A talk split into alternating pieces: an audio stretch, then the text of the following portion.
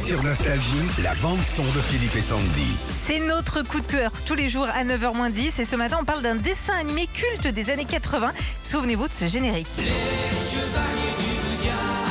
Ah, c'est l'ambiance Dorothée, ça. C'est ça, c'est les Chevaliers du Plus ta Zodiac. génération que la mienne. hein. Plus la mienne, c'est vrai.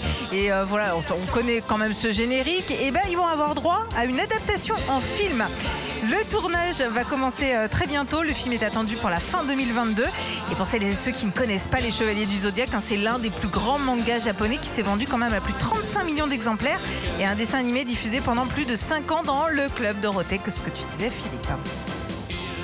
Hum, hum, J'aime pas beaucoup, moi, c'est pour ça.